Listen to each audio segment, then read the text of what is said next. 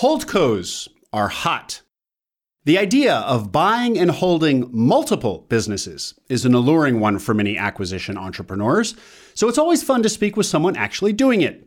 Trevor Bame is an operating partner at Saturn V, which I hadn't heard of but has been quite active the last few years, acquiring small businesses in Colorado and Texas. They've got 15 acquisitions under their belts.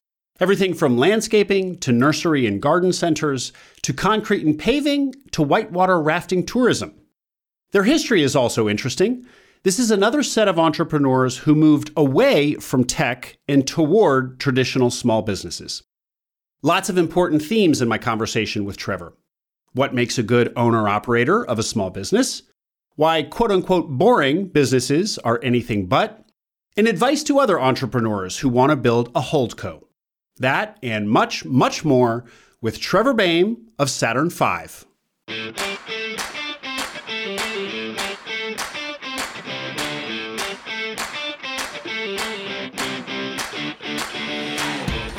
Welcome to Acquiring Minds, a podcast about buying businesses. My name is Will Smith. Acquiring an existing business is an awesome opportunity for many entrepreneurs, and on this podcast, I talk to the people who do it. Wouldn't it be great to have experts at your back when buying a business? People to help you polish up your pitch and processes as you go to market as a searcher, then help you evaluate opportunities once you get some deal flow. Such experts exist, buy-side advisors, but they'll cost you to the tune of tens of thousands, even hundreds of thousands of dollars. But another option exists, the Acquisition Lab. The lab is a do-it-with-you buy-side advisory service, not do-it-for-you. Founded by Walker Deibel, author of Buy Then Build, the lab represents Walker's vision for what is most needed to make a searcher successful and available at an accessible price. It's cohort-based, and you will come out the other side of your cohort prepared to go to market as a savvy searcher with a tight message and process so brokers take you seriously, pre-approved for a loan, and with an entire community at your disposal to help you along the journey to buying a business. To learn more, check out acquisitionlab.com, link in the show notes. Trevor Bame, welcome to Acquiring Minds. Thanks for having me. Trevor, you're an operating partner at Saturn V. Saturn V is an acquirer and operator of small businesses, an SMB holdco, really. Holdcos are hot and a dream of many acquisition entrepreneurs, so I'm sure my audience is as eager as I am to learn what you and your partners are up to. Before we get into that, though, Trevor, how about some background on you first, please? Yeah, happy to share. I have been an operator of small businesses or early stage venture for the last decade plus, and then an investor as well. My background originally was not in the world of small business entrepreneurship at all. It was in writing and international development, and I kind of stumbled my way into building companies, first as an agency, a small business that was focused on content development, and then into the venture and startup world, and ran a social commerce company, and eventually stepped into the accelerator investor world, worked with a social venture accelerator, and eventually got brought into the bigger accelerator named Techstars and worked there for several years, investing in 40, 50 companies. And through that process, started to think about the kind of more broader Main Street economy, the opportunity within small business, the big transition that was happening from the baby boomer generation, and some of the opportunity there. And that's what kind of really sparked my journey into the SMB acquisition world and then my journey at Saturn V. Great.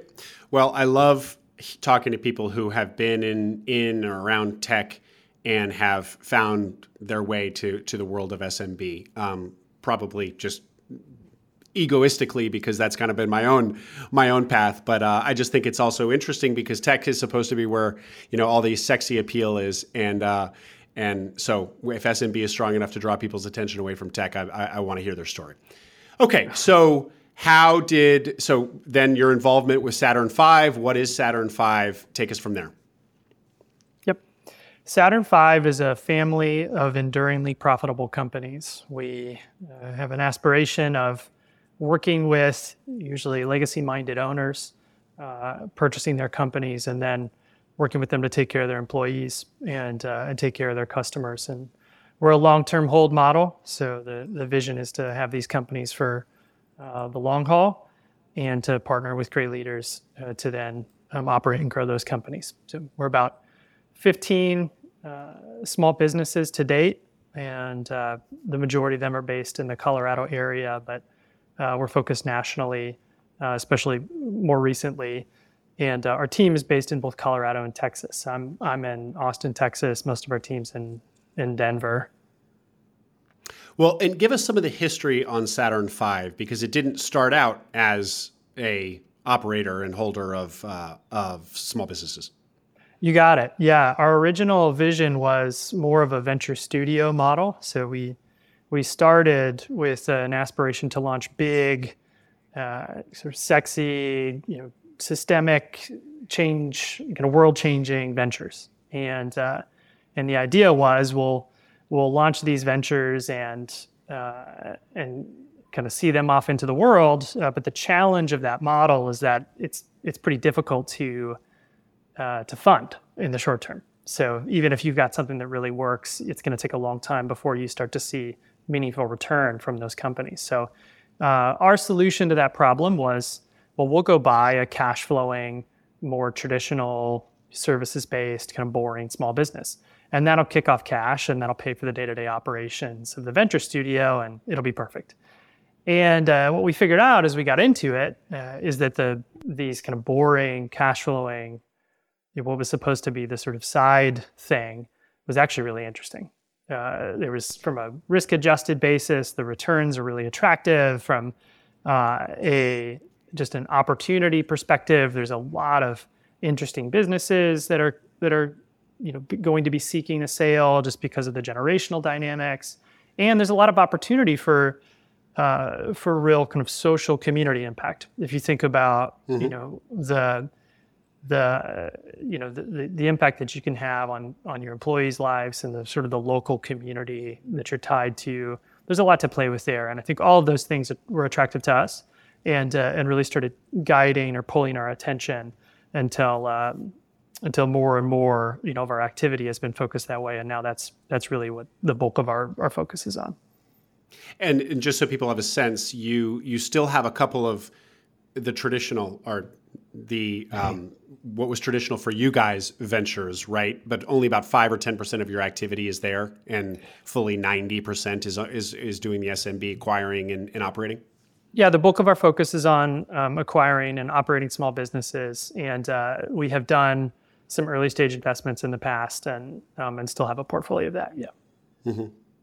And Trevor, did you all hear about capital S search or entrepreneurship through acquisition (ETA), or did you kind of learn about the opportunity that all of this presents on your own by sniffing around?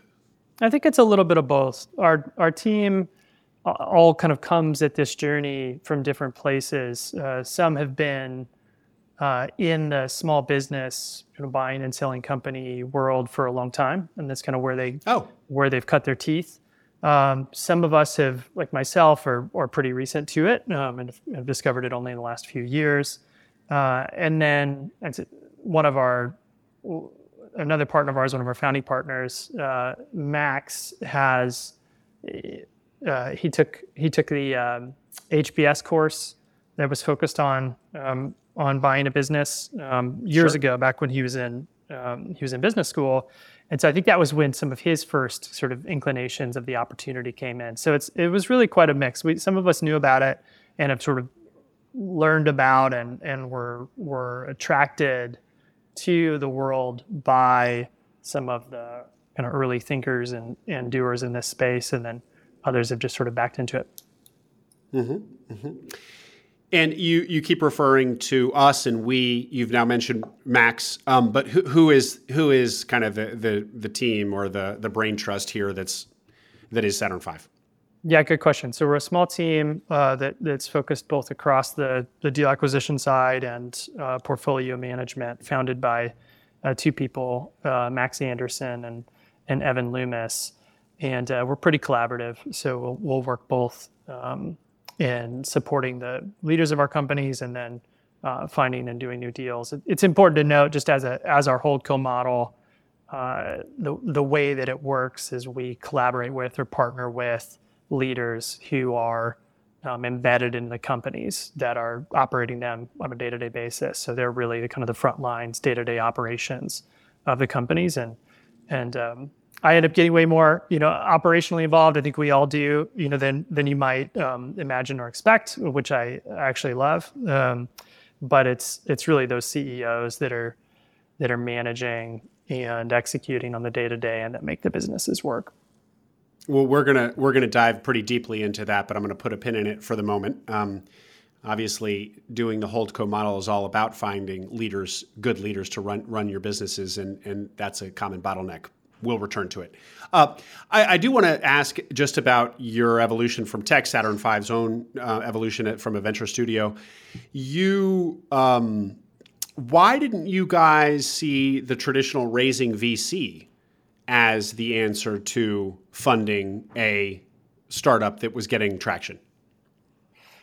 Well, it is the short answer, but the... As a venture studio, the way that you can participate in some of that funding is different. So, the venture itself, right, can pursue venture funding, and that's easy to go out and sell, from like a fundraising perspective.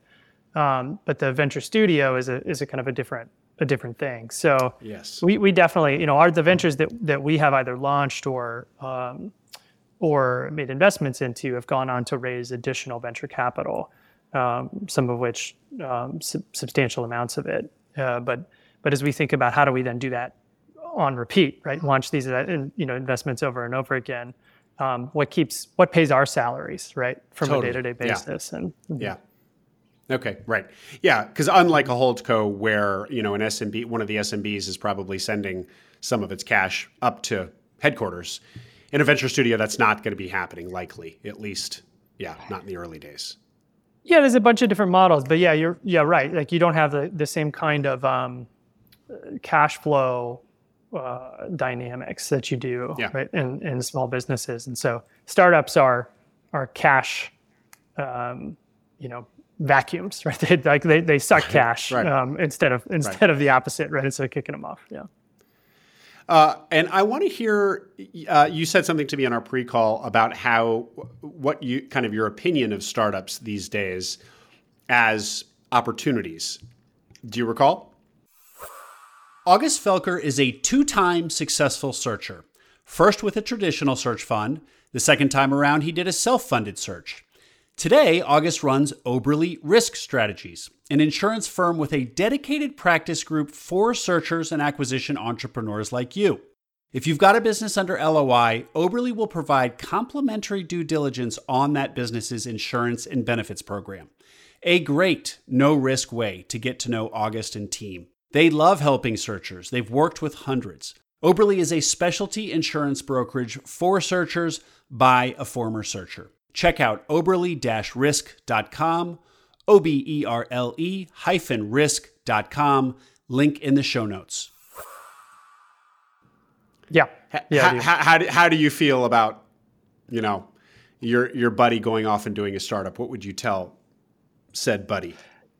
Yeah, and I've said this for years, even when I spent a lot more time in the startup world. And the general advice I would give with talking with particularly aspiring entrepreneurs, and this is not intended to discourage the right people from, and by right I mean sort of the audacious and ambitious and crazy enough, right, to actually do it. But what I usually say is it's a bad idea, right? It's like starting a company, especially an early stage venture backable company, it's a crazy endeavor.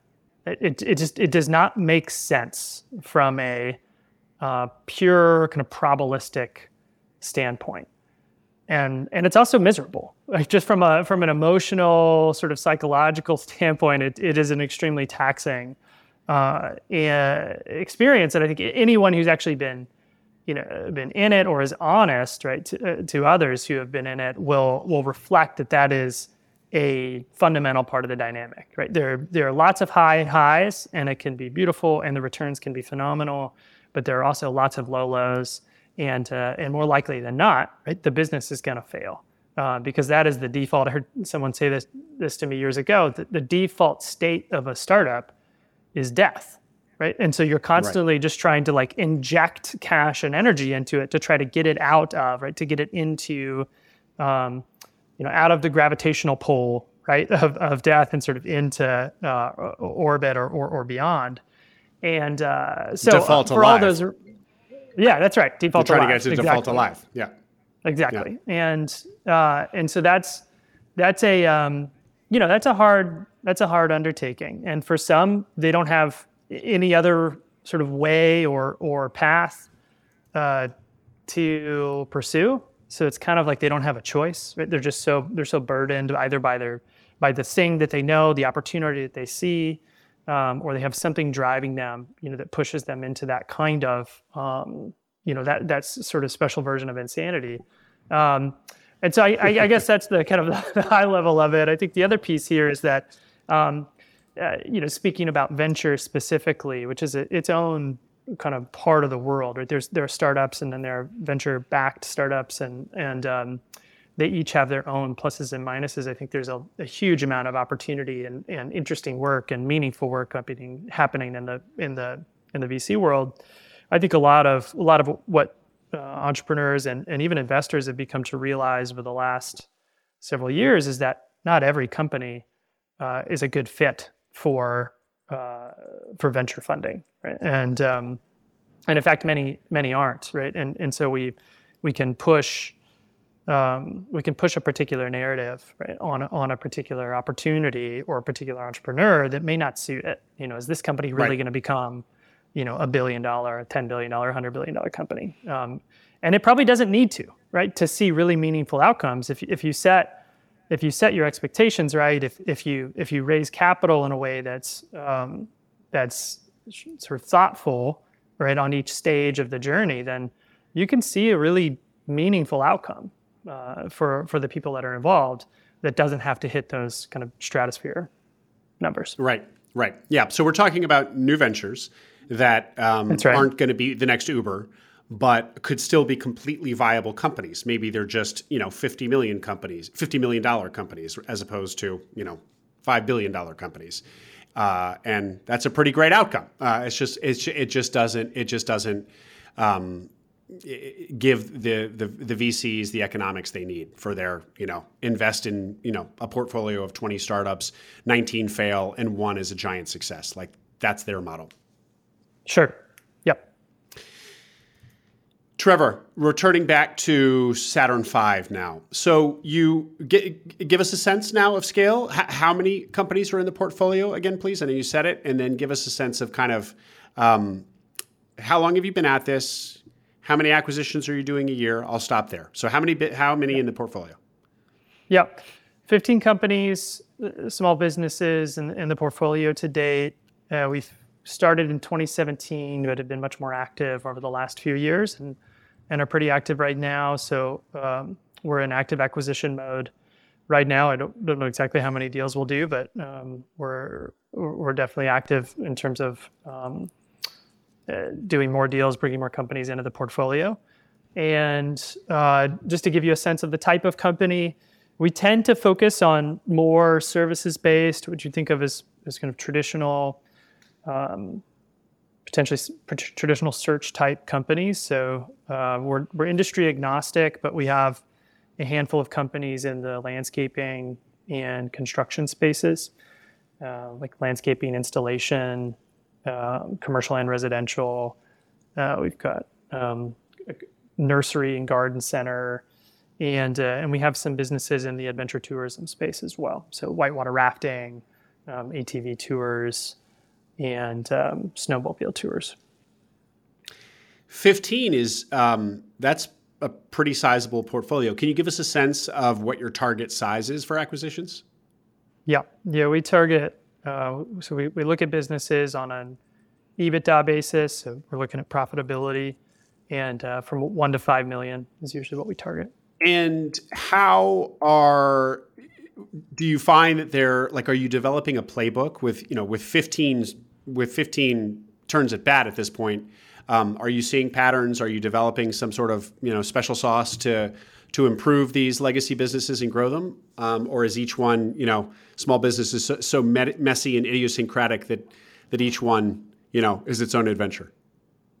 Yes to all of the above.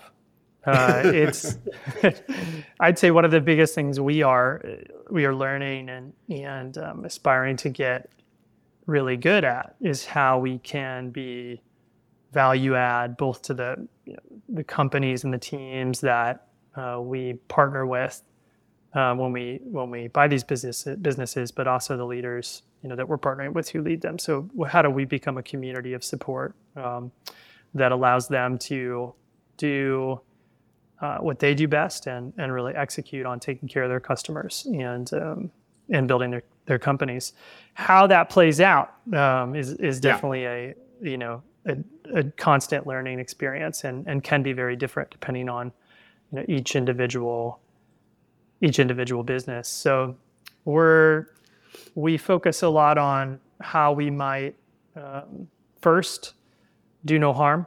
When we first buy a company, we know that there's a lot more that we don't know than there is that we do know, and there's a lot of opportunity to break things. You think about this idea of enduringly profitable companies. Well, they've been enduringly profitable for a long time, and the only variable that will have changed, right, once you've bought them is you, right? Like you're the new thing that just got entered into this somewhat stable, resilient system. And so, being aware of your own likelihood, to to cause harm rather than create growth, I think is the first biggest challenge. And so, we tend to be pretty cautious in those first few months, even through the year and beyond, to say let's make no major changes right away unless we have to, right? Because we really want to make sure we understand the particular dynamics of this business, and then once we do, then we can start to look at where are the levers for growth and how do we exercise those in a thoughtful way that allows us to play the long game. Yeah. The geography in which you operate, you said you're based in Austin. A lot of the folks are based in Colorado, Denver. Typically, to do a search and to find a great search candidate, a searcher, or not typically, but often they need, the tighter the geography, the less likely it is they'll find good opportunities for obvious reasons. Good opportunities are rare, and if you narrow that down even further geographically, it's going to become even harder. You all appear to have done that quite successfully, operating primarily really in two markets, Texas and Colorado, and you've acquired 15 businesses. So square that circle for me. I think that, or I wonder that the assumption that constraining yourself geographically is a hindrance, it's a disadvantage, is actually, there are reasons for which that is true, and there are other reasons for which it maybe is not as true as you might think it is. When you start to dig deep into a single geography, you start to build greater relationships. You start to understand the dynamics and the opportunities within that market. You start to know people, right? You know brokers, sellers, bankers, you know all kinds of groups that really start to form their own version of kind of direct or proprietary search, and I think for all of those reasons, it can be really beneficial to go deep in a given place. And one of the things that we, another kind of common requirement for the traditional search model is that you're looking all across the nation. And exactly. We think there are a lot of leaders and a lot of opportunities, right, for which that if you were to focus yourself geographically, you could find some great companies, right, and you could partner with some great leaders who maybe don't have as much flexibility And so we like the opportunity to say, you know, we don't, we can focus directly on the geography we need or the geographies we like, but then we also have the opportunity to work with a leader who wants to stay in their geography and knows it really well. Or if we find something that's national and it looks great, awesome, we'll go there. Trevor, the businesses that you've acquired, these 15, are they generally selling? Are the sellers generally retiring, or is it the baby boomer retiring phenomenon in general, or are there other reasons why people are selling to Saturn V? We often work with retiring owners, and sometimes that will be a kind of quick transition, but sometimes it'll be a longer one where we'll work with an owner who has the aspiration to retire over a certain period of time, and then we'll work with them in the business for 2, 3, 5 years, right, over a period. So, but generally, most of these companies are run by owner-operators who've been in the business for 10, 20, 30, 40 years, and this is the legacy that they've built, and they're looking for a way to make sure that that's cared for, and while also seeing, this is kind of their nest egg and their opportunity for retirement. So our hope is that we're able to partner with them and offer a little bit of both of those things. Mm-hmm, mm-hmm. And what is the overall strategy? Is it kind of a permanent equity model? Just hold on to every acquisition indefinitely, never say never, but essentially an indefinite hold period? You got it. Uh-huh. Okay. And investors are obviously recognize that. Typically why you find that model less is because investors want to see, their capital returned after 7 years in a traditional private equity model. But you have found your investors or investor capital out there that's open-minded to this kind of being locked up for an indefinite amount of time and then just receiving dividends on all these acquisitions, again, indefinitely. Yeah. So there is I think there's a big opportunity actually in thinking about it's the same structure, I guess, or opportunity that owner operators think about that I think is likely true from an investment standpoint, which is there aren't a lot of opportunities where you get kind of predictable or ongoing, right, returns on an investment that you make. And I think what's beautiful about small businesses, and I think this is something that family offices have known for a long time, is holding these assets can provide, a meaningful stream of returns while also sort of maintaining the underlying value of what you have.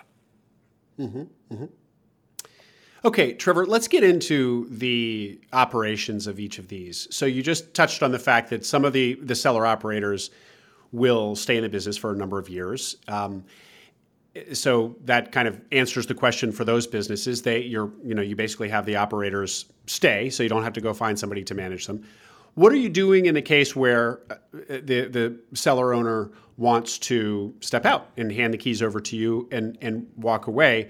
And just as an asterisk, the way that you and I met is I saw a post on Search Funder by you looking to hire operators. So maybe I've just answered my own question. You hire somebody in there, but talk me through how you guys think about this. And am I correct in thinking that finding operators is really one of the key bottlenecks of building a holdco? Yeah, that's right. And I'll start with that last question first, which is when you think about how to do a model like ours well, you have to have three things. The first is you have to have capital to buy companies. The second is you have to have companies to buy, right? And the third is you have to have leaders, people to operate those companies, because I can't physically be at a nursery and on the job of some construction site and in the sales floor somewhere else all at the same time.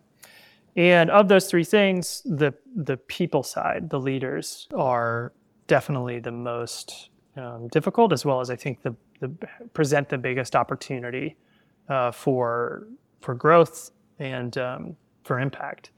So we think about our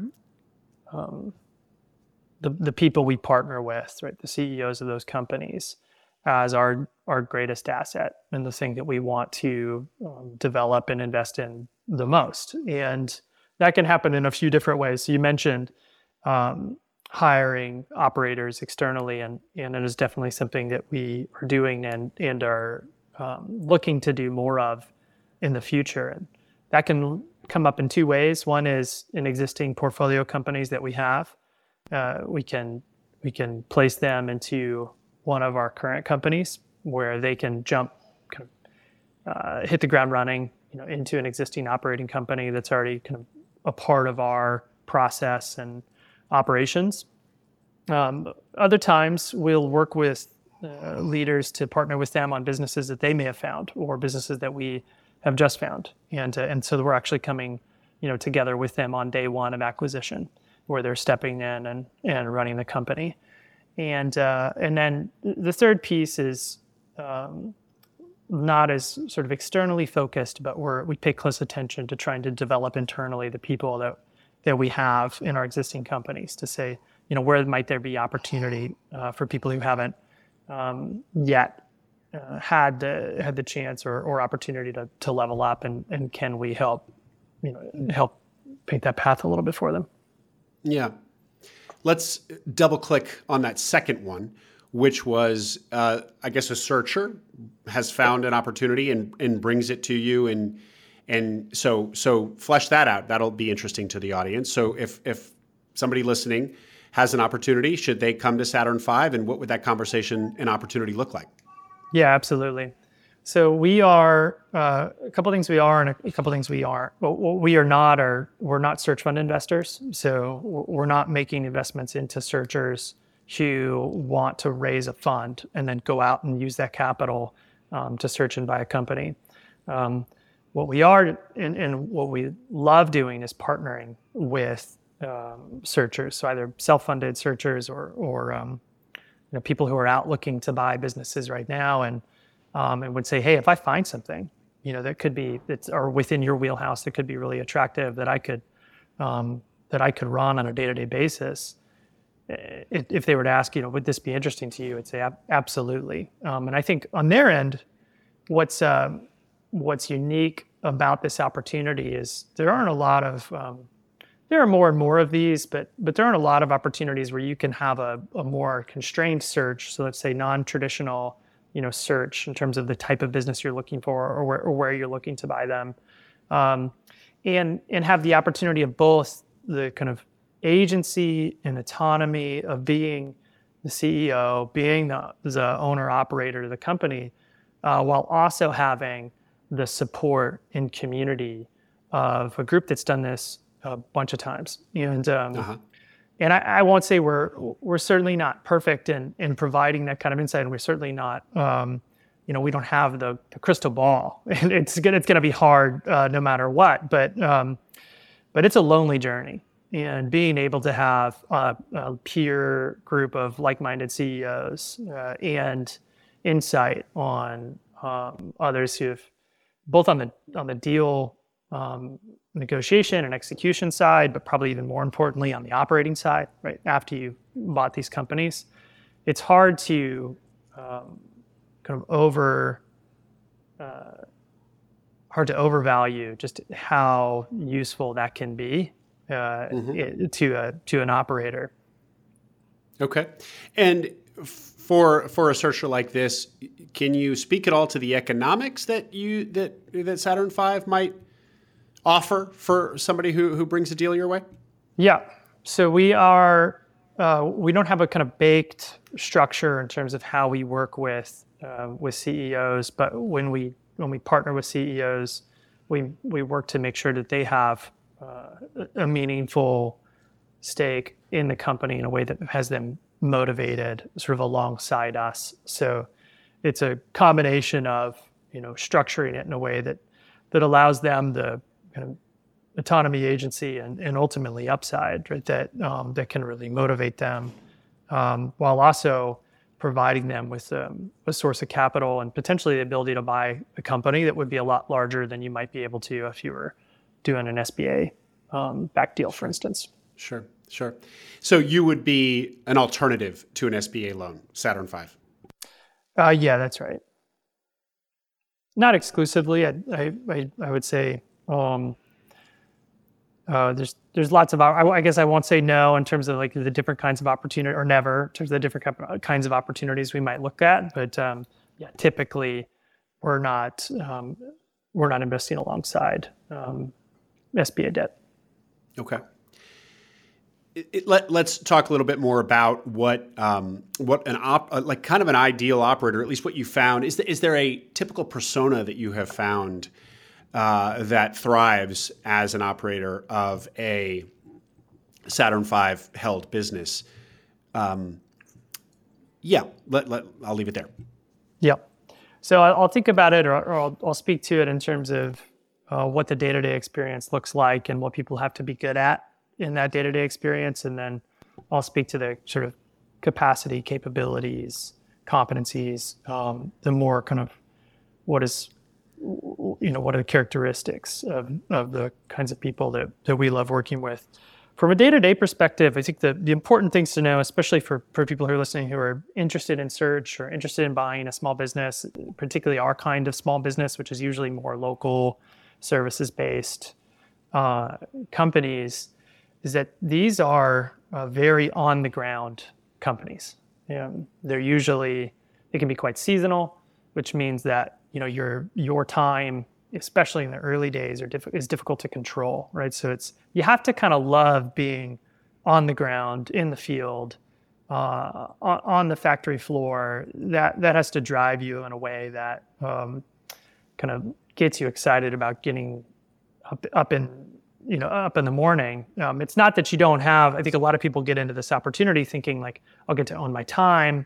I can imagine like, eventually I won't have to work at all. I'll just have this like cash, this business that runs itself, which, may be true in the long term, but certainly will not be true when you first buy a company. And so if you don't learn how to love that kind of day-to-day experience of working with your team, in the field, I think things are going to be tough. So that would be the first thing I would say is we love working with CEOs who love working with their teams.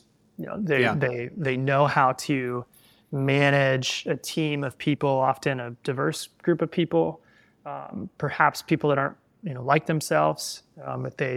If you're looking at someone who's come out of a top 5 business school, they may be working with a group of people that have never been to college. A different, set of experiences and backgrounds. And so the ability to relate to, connect with, motivate, inspire the team is a huge part of it. The second piece is really, it's an ability to figure out what it is that needs to be done and then go do it. One of the challenges of a small business is, especially being the CEO of one, is there's no, despite what everyone sort of might want to tell you or what others might want to tell you, there really is no playbook, right? There's not like a do this, then do that, then do that. Like in your particular business and context, you've got to figure out what's important right now.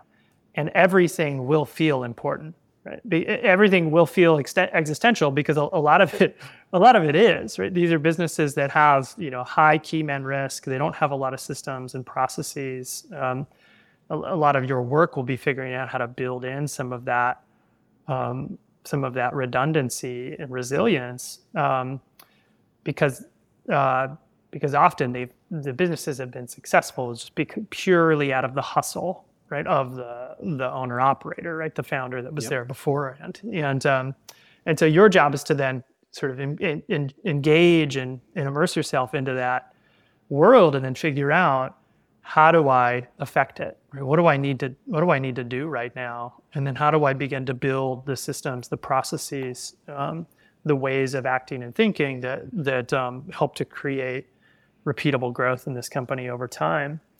And then the third thing that we look for on a more maybe kind of values-aligned basis, or from a more characteristics perspective, is we're looking for leaders that have a deep humility, a strong sense of curiosity, and a strong drive.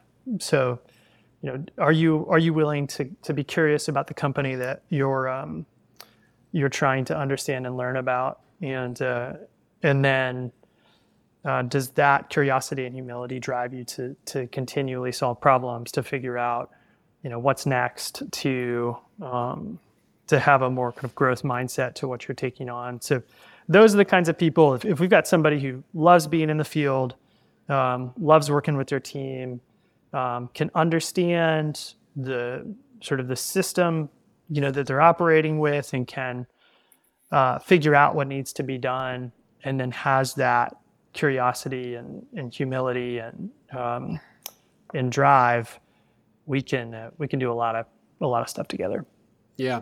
And have you found that there is a particular background or otherwise other kind of persona that checks all those boxes, or is it many different paths might lead to such a person? I don't think there's one path. I do think there are a few things that there are some benefits and drawbacks of different types of paths. So I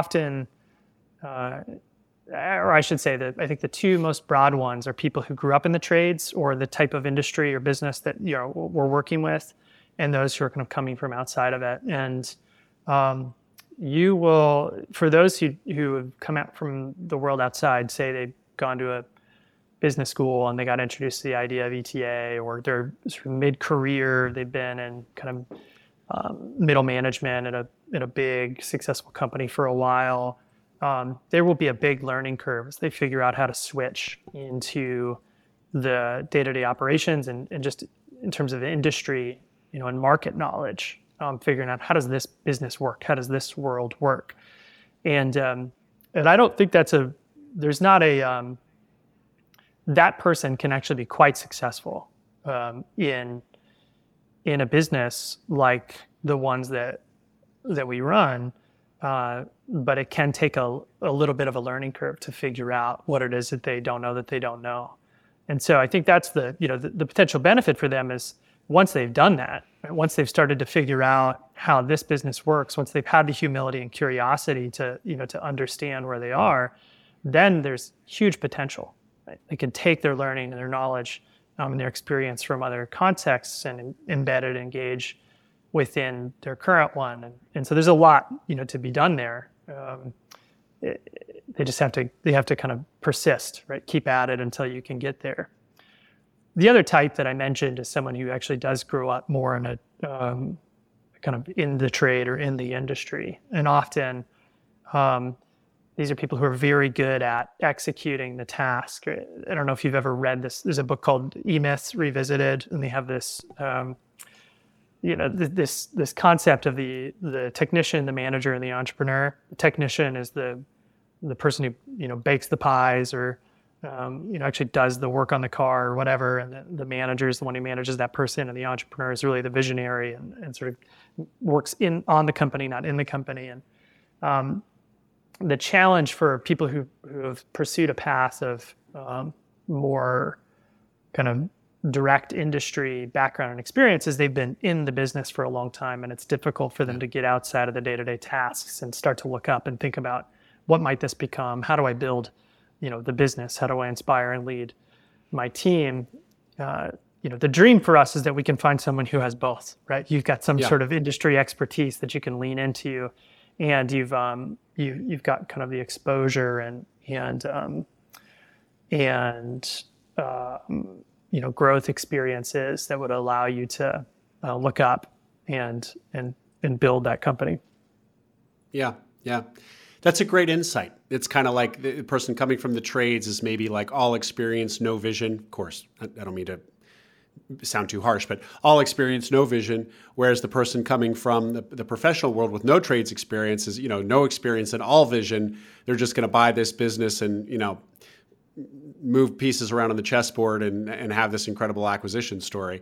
So, sweet spot is if you can, take the positives of both and find that person. I want to also talk about, you've mentioned loneliness. And this is something that has come up with my guests time and time again. And just in one of the interviews that aired today, in my interview with Andrew Harbin that aired last week,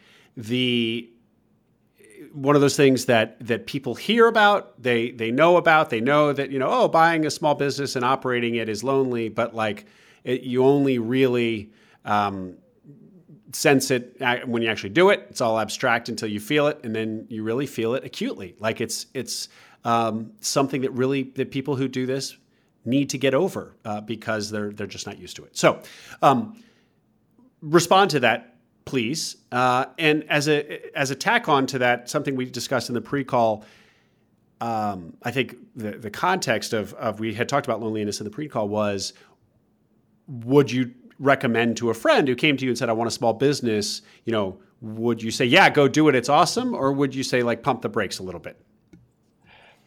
Yeah, I think the answer to the second question is similar to my answer with people who are interested in doing a startup or entrepreneurship. and the answer is don't do it.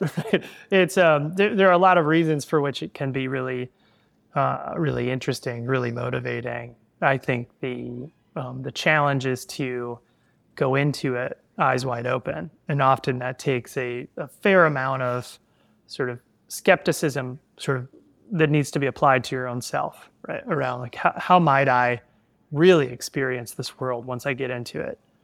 Because I know that it's going to be different in ways that I can't kind of predict or imagine right now. And, you know, and I think part of that too is like your life is going to change over the period of owning this company. As your life changes, you might get married, you might have a kid, you might, you know, you're going to change, you may change locations if you're looking for a, you know, national search. All those things are sort of fundamental, kind of world-shaking experiences that you may come out of with a different set of values, right? And those values may or may not align with, you know, your day-to-day experience now running this company. And so how are you going to wrestle with that, right? When you get to it is, I think, a really helpful question to ask yourself. And I think one of those pieces, which will be a through line for just about everybody, is that it's a lonely journey. And I think the reasons for which it's lonely are a few. One is these are usually companies that don't have sort of strong and sustainable leadership. The problems will come pretty much, you know, unilaterally to you, and the decisions, the biggest ones in the company, will need to be made ultimately by you, and that that can feel like a burdensome task, and it doesn't have to be that way forever, right? There's a way in which you begin to build yourself out of that dependency or kind of that version of key man risk, but often it is the case at the beginning, and so.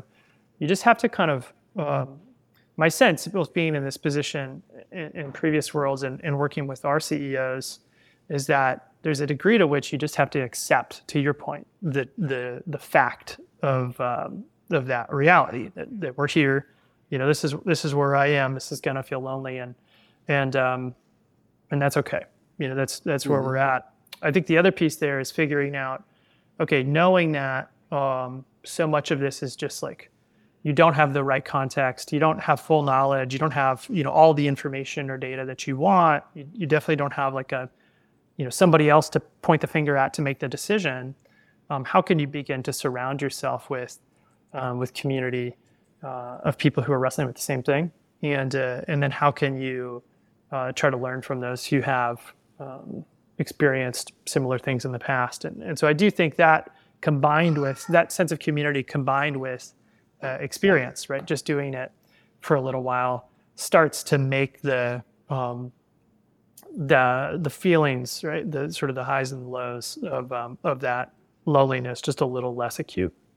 Yeah, that's well said. I want to plug something that appeared in one of the mini interviews that I aired today. Cassie Niekamp bought a fencing business, a small fencing business, knew nothing about fencing. One of the things that she's done in the last 18 months of ownership is when she went to a fencing owner conference, she found who she considered to be successful other fencing owners and so on, and said, hey, let's be in a mastermind. Let's start a mastermind. She effectively started a mastermind with these more experienced other fencing business owners around the country, just a Zoom call. And it's worked wonders. And so she feels less lonely. She's learned at a much more accelerated rate. And it's just a wonderful hack for her in terms of her learning. And to learn an industry that she was completely green to, as well as taking the edge off that loneliness. So I love that, and I also think if you talk to a lot of more established owner operators, or the people that have been in this space for a while, often the kinds of people that are selling these companies, you'll notice that they built a lot of those communities for themselves. Naturally over time, right? They, to some degree, they may have gotten used to that kind of feeling and experience of loneliness, but they also have their buddies, right? They've got their industry people that they've gotten to know and they've kind of grown up with. And I think that's if you can start to build that early on to help accelerate your own learning, it has a huge impact. Yeah. Yeah. Trevor, I want to circle back to one of my favorite themes coming from tech and now and doing small businesses. This world is, small businesses are also ironically called boring businesses these days on the internet. How do you find boring businesses versus doing, supposedly sexy tech startup-y businesses? Do they deserve the moniker boring or what? Respond to that. I love this question, and I used that language in the earlier parts of our interview, and I actually think it's not necessarily accurate or helpful, and definitely not appropriate depending on who you're talking to. Right? If it's sort of an easy thing to distinguish yourself or to communicate when you're talking to the people who are more familiar with TechCrunch or who are grown up in, at Google or Facebook or whatever. But these are just businesses for kind of most of us, right? And these are the businesses that have been around, for a long time, and they and they do quite well, and they also have a lot going on. Right? Meaning that they there's lots of interesting opportunities to pursue, and there are lots of challenges. They are anything but boring, right? From a day-to-day experience. And I think where they tend to fall, I think where the boring moniker kind of works is when you're thinking about what tends to be attractive, to people who are just trying to get into either investments, right? They're thinking high risk, high return opportunities, right? Which can feel more, less boring or more sexy, or just, people who maybe just don't have enough context, right, for what these businesses look like. I think another way to think about this sort of traditionally, maybe a more appropriate way to frame it, is these are often overlooked, right? These are the type of things that a lot of people coming out of business school or middle management or doing well at a Google or Facebook just wouldn't have thought to look at. That doesn't mean that there haven't been people looking here, playing here, and working here for a long time and actually doing quite well as a result. Mm-hmm, mm-hmm. Going back to holdcos and ETA, so there's kind of two opportunity paths here. There's just buying an individual acquisition entrepreneur, buying a business, which is the vast majority of folks listening.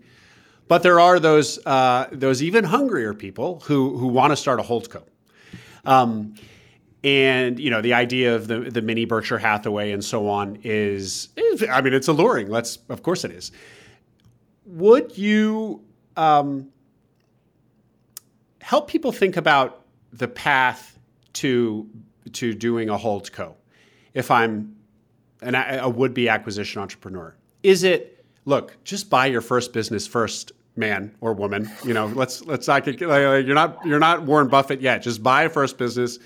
Prove that you can get a deal done, prove that you can operate and grow the thing, and then we'll talk holdcos. Or is it like, well, if you want to be a holdco eventually, like, don't, like, start figuring out how to be a holdco now, and you'll screw up a lot, but, like, better to start doing the thing that you aspire to do sooner than later. And maybe you don't need the intermediate step of actually operating the business, because your goal is to not ever be an operator. Your goal is to be kind of a capital allocator and provide operating support. Respond to all of that. I'm somebody who wants, kind of has the fantasy of a holdco of small businesses, but I got, I haven't done my first deal yet. What do you advise me? Yep. Yeah, great question. And I don't know if I have a direct answer. I think I'm tempted to give the advice that is a version of what you said at the beginning, which is hold your horses. Let's go do one deal and then see what happens. And I think there's definitely some wisdom to that approach. I also think that I think the question to ask yourself if you're thinking about what would it look like to have a portfolio of these companies and a holding company model, and I think the first question is why. What is it that attracts you to that idea? And I think the insight that you can get from answering that question can sometimes be pretty revealing. And if it's because you just don't want to kind of engage in the day-to-day, operations, if you don't actually kind of have an appreciation or respect, sometimes even a kind of a love for, the work of these companies, the day-to-day, you're going to have trouble, right? Because those problems will bubble up to you, no matter what, right? You're going to have to wrestle with those, and then if you don't have that motivation that's also connected to the day-to-day work, it's going to be difficult for you to see, the rest of what you want, right? When you're thinking about why you want to have this. So I think there's a lot that you can learn from just asking yourself, what is it about this holdco model that is attractive to me? What is it that I really want to get out of it? What do I imagine myself loving? What do I imagine myself regretting? Yeah. And then the second piece, I would say, is to begin to ask yourself. You can hear my my little 3-year-old in the background, so hopefully it's not too distracting. That's fine. We are not cutting that. I love it. So the second thing is you have to ask yourself, what is it that I need to be good at when I think about having a holdco model, right? What do I have to be excellent at in this particular model? And do I have the capacity, capability to execute on those things now? And if not, what do I need to be doing to develop them? And I think that's a good question to ask. And I think it probably is distinct from operating one company, and it may be it's definitely related to you, but it may also be distinct from buying one company, right? There are other kinds of competencies you've got to figure out, right? And get right, and thinking about those, how they're going to be funded, what your growth path will be, what will it look like to do not just one deal over a period of time, but multiple. Do you want to focus on a single industry, or do you want to be industry agnostic? All those questions can be helpful to at least wrestle with now, not to figure out, because you could spend a lot of time designing a system that will work for nothing except for what happens in your mind. But to try to at least develop some assumptions around what you might need to go test or develop now. Mm-hmm, mm-hmm. Trevor, I want to start wrapping up. But I got to ask, and I mean this with all respect, Chenmark is a buy and hold small businesses well-known name in this world. Permanent Equity, Brent Beshore, is very well-known in this world and outside this world, and it's brought a lot of attention to the world. Saturn V, you guys have done 15 acquisitions in a relatively short amount of time, and it took you happening upon your post on Search Funder for me to learn about Saturn V. So have I just been living under a rock, or have you guys been quiet, or, you seem like you're really, really active, but I'm only now hearing about you. Whose fault is that? Mine or yours? That is our fault for sure. We have been heads down, focusing on our companies. And I think the big thing for us is let's figure out how to operate well, how to do the work well. And we haven't spent a lot of attention kind of looking up. We know and respect all those people that you mentioned, and have a great amount of admiration for the people who are doing really meaningful work here. So we could probably stand to spend more time engaging in the community, and one of the things we've got on our minds in the coming months and years is to do more of that, especially as we think about how do we build a more meaningful pipeline of talent and operators that we can use to engage in our company. So our hope is to begin to do more of that as the months and years come, see what we can do to kind of listen to and speak into the growing community that's here already. Let's end with just a couple kind of thoughts about the future, Trevor. First, macroeconomic climate. Can you just respond to that, or what's that doing? Are multiples coming down, and is this good or bad for acquisition entrepreneurs? So weigh into what you guys are feeling about that. And then secondly, just respond to this. Like, you guys must be pretty excited. I mean, you've done 15 acquisitions. You've probably some of the hardest kind of operating, figuring this out is kind of behind you. Presumably, you've got kind of a lot of dry powder. You've got this great track record so far, and we've still got another 10 years of baby boomers retiring. Like, from where I'm sitting, you guys are pretty psyched about what where you're at for the next decade. So, as a last question, respond to that. But first, please, what do you think about this impending recession? Yeah, we're thinking a lot about the macroeconomic dynamics and what it might do to the companies we're currently operating, how that might change the operating environment, and then what it might look like for new acquisitions. And I think that a lot of things are going to be happening, over the next several months as the result of that. Some of which will be good, some of which will be challenging. And I think the key thing is to focus on what's within our control, right? And just to kind of keep our focus narrowly on those, and maybe care a little bit less about what's exogenous to us. On the deal side, I think this is not. I'm giving advice that was someone else on our team was saying earlier, but I think generally what you'll see is, as the economy. If the economy doesn't do well, you're going to see a lot of businesses that were sellable in a low interest, high growth economy that just aren't sellable anymore, right? They're just going to be less buyers for that. And so I think for those who are sort of interested in waiting in those territories, like they probably could get something for a pretty cheap deal. Whether or not that deal's worth buying is a different question. I think there's going to be great companies that are going to be coming into the market as there always is, and I think for those, they tend to be kind of resistant to individual market dynamics, and so I don't think you'd see a lot of movement there, just in terms of price, because of when you have sort of deep, value, fundamental value, right, in those companies, that I think you tend to see.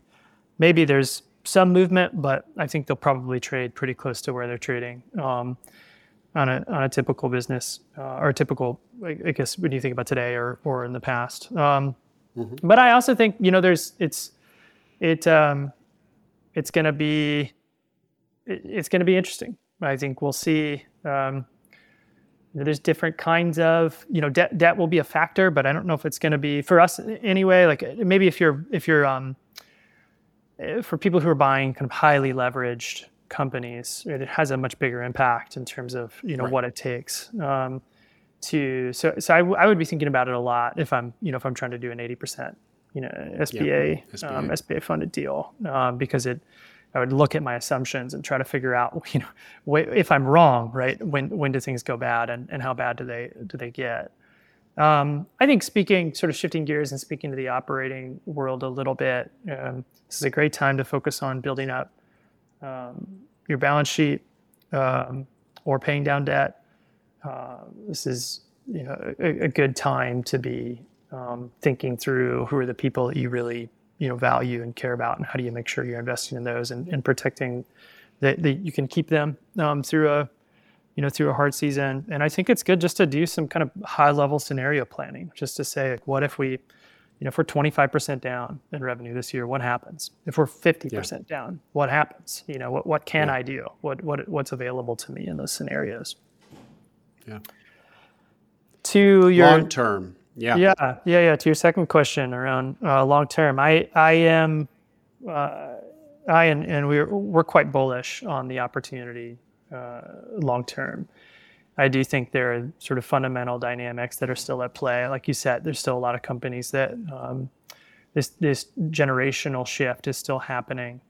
I think that there's been more energy into this space, and I think that's overall is a good thing. It creates some competition, but it also creates some more support for people who are interested in engaging in this world.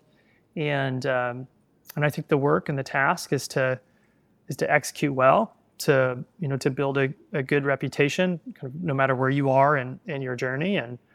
And I think if you can do those two things, you're going to see some. My hope is that we'll all see some meaningful impact. Great. Well, let's leave it there, Trevor. This has been really, really great to hear about what Saturn V is up to. I'm so glad to be bringing some attention to you guys. Really impressive holdco that I was unaware of until just a couple months ago. So eager to have you back on and hear how things are going in another 12 months or so. Thanks very much for coming on. Well, this has been a ton of fun. Thanks for having me.